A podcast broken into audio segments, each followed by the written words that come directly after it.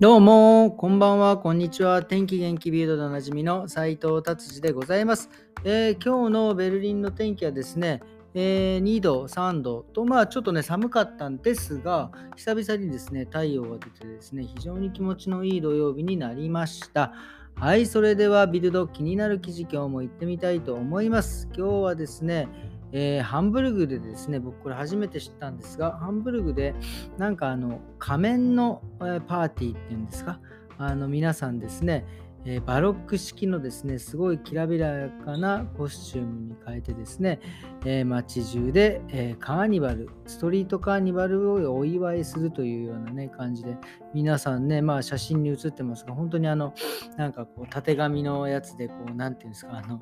こういうマスク、目のね、こう、あの、口の、あの、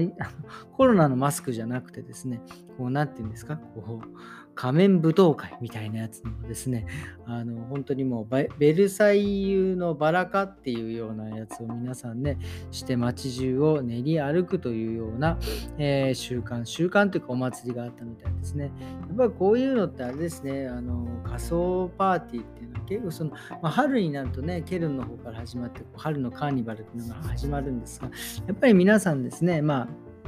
こう、なんていう僕も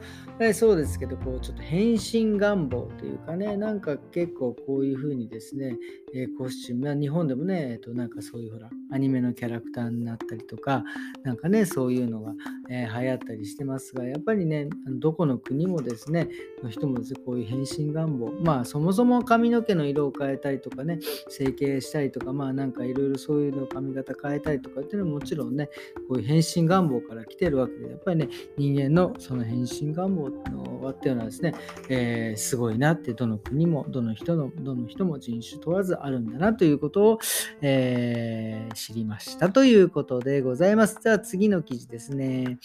次はですね、えドイツ、えー、結構深刻な問題になっております。えー、獣医さんがですね、どんどん閉鎖していく、もう獣医さんがいなくなってですね、もうあの新しい獣医さんもいない、もう過去古い獣古い獣医さんとかですね、もうもうもう獣医さんを辞めるという人はですね、後継ぎがいないためですね、もうお店を閉め、クリニックを閉めるというふうに、えー、なっていますね。本当にあの、えーとですね、過去10年でですね、病院の、動物病院の数が半分になってしまったっていうこと、これはもう結構ね、深刻な問題で、やっぱりね、ドイツはペット、えー、ね、お犬さんとかお猫ちゃんとか、まあ、僕も昔ウサギとかですね、ハムスターなんかも飼ってましたが、やっぱりね、そういう、えー、ね、病気になったり、怪我したりとかするとね、獣医さんのところに行くわけですが、これがね、少なくなってくるっていうのは本当に非常に大変なことになってですね、もう今、連邦政府がですね、えー、介入してですね、こうなんか対処を取るんじゃないんですかね、動物福祉の問題っていうのはね、もう本当に無視することはできなくなってきているというふうに書いてありますので、えー、どういうふうにこれからですね、えー、対処していくのか、ちょっと、え注目していきたいと思います。はい、じゃあそれではですね、次が、えー、ビルとですね、ドイツの電気自動車の購入はね、どんどんなんか、ね、年々少なくなってるっていうことですね。まあ、エンジン車も別に増えているわけではなく、もう比較的ですね、もうなんか車っていうものにですね、もうエンジンでも EV でも何でも、えー、もうとにかくその、関心がなくなってきてると、関心なのかな。あの、まあ、あの昔、僕はね、やっぱこう、車好きなんで、あれ、あんまり参考にはなりませんが、やっぱり昔ほどというか、その必要がなくなってきたっていうのは、そのカーシェアリングとかがね、特にベルリンなんかはいろんなところにありますからね、車使おうと思ったら、ピピピってやって、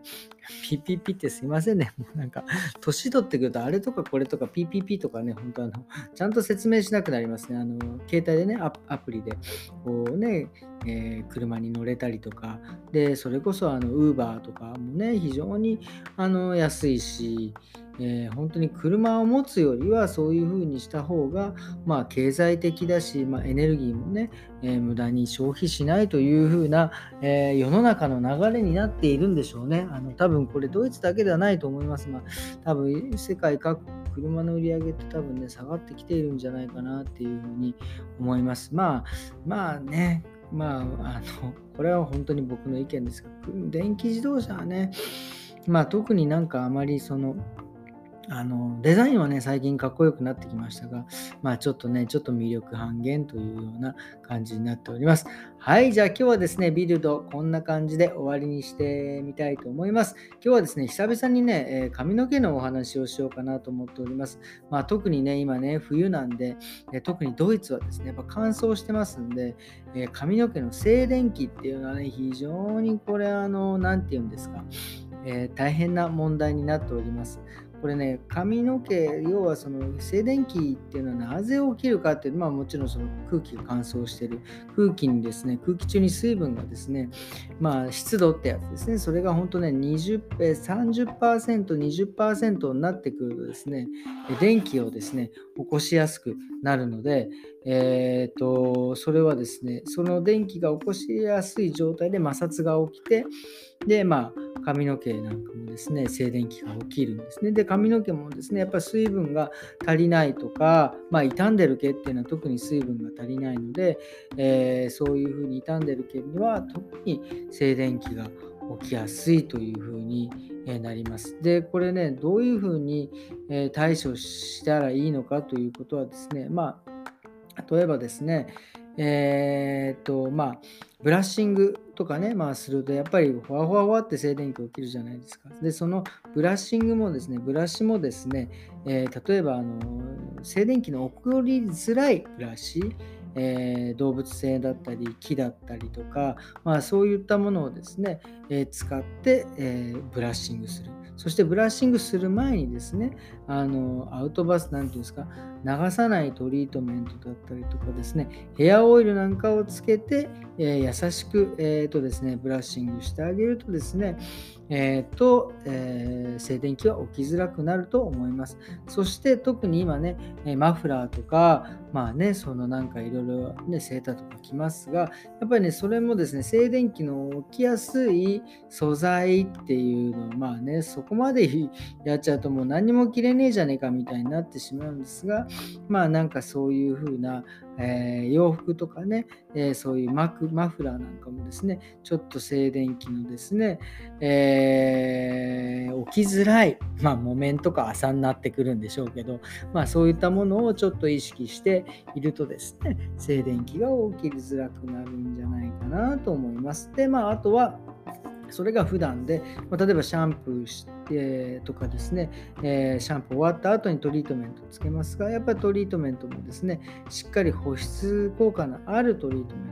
ね、冬場はえー、使ってですね、しっかり髪の毛に揉み込んで、髪の毛をコーティングしてあげるとですね、えー、水えーと、水分がね、そんなに吹っ飛ばないので、まあ、静電気が起こりにくいという風になります。そしてね、これ静電気のね、もう一個ちょっと恐ろしいのはですね、やっぱり電気なんで、えっ、ー、と、何ですか、放電、東電しない限りですね、とにかく、もう電気って毛根までビリビリビリっていくわけですよ。これどうなるかっていうとですね、やっぱりその毛根に刺激されて、えー、その電気が来たらですね、まあ下手したら毛根死にますよね。で毛根死んでしまったらですね、もうそこから毛生えてこなくなります。例えば、ね、ドイツとかトルコでも流行ってますけど、えー、毛根の移植なんていうのはね、毛根死んだら移植してももう死んだままだからもう生き返りませんからね。だからこれはですね、非常に結構深刻な問題なので、本当にあのね、静電気ってあの軽く考えない方が、え、いいと思います。特にね、女性なんか髪が長い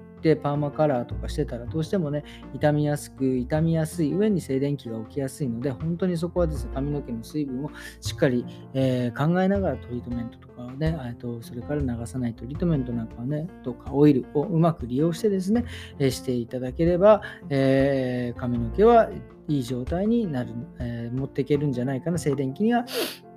えー、起こりづらい、えー、髪の毛に、えー、なると思います。まあ、男性もそうですね。男性もね、まあ、あのそのね短いからそんなに静電気起きないっていうこともありますが、それでもね、やはりちゃんとですね、えケアしてあげないと、本当男性の方こそね、えただでさえね、毛根がこう結構ね、年取ってくると弱くなってくるんですね。静電気で毛根やられちゃって毛生えてこなくなってくる。大変なこと、大変なことっていうかね、僕は嫌なんで、やっぱそこもね、しっかりケア、え、していきたいなというふうに思っております。ということでですね、今日はちょっと早くしてパパパッと終わってしまいましたが、えー、静電気のお話をさせていただきました。なのでですね、しっかり皆さん、えー、冬の髪の毛ケア、もちろんね、あの皮膚なんかもですね、乾燥するとね、えー、ボロボロになってきますので、その辺のケアもね、しっかりするといいんじゃないかなというふうに思っております。えー、それではですね、今日の土曜日の放送はこんな感じにして終わりたいと思います。えー、明日は日曜日ですね。皆様ですね、良い週末をお過ごしくださいませ。それではまた明日。さようなら。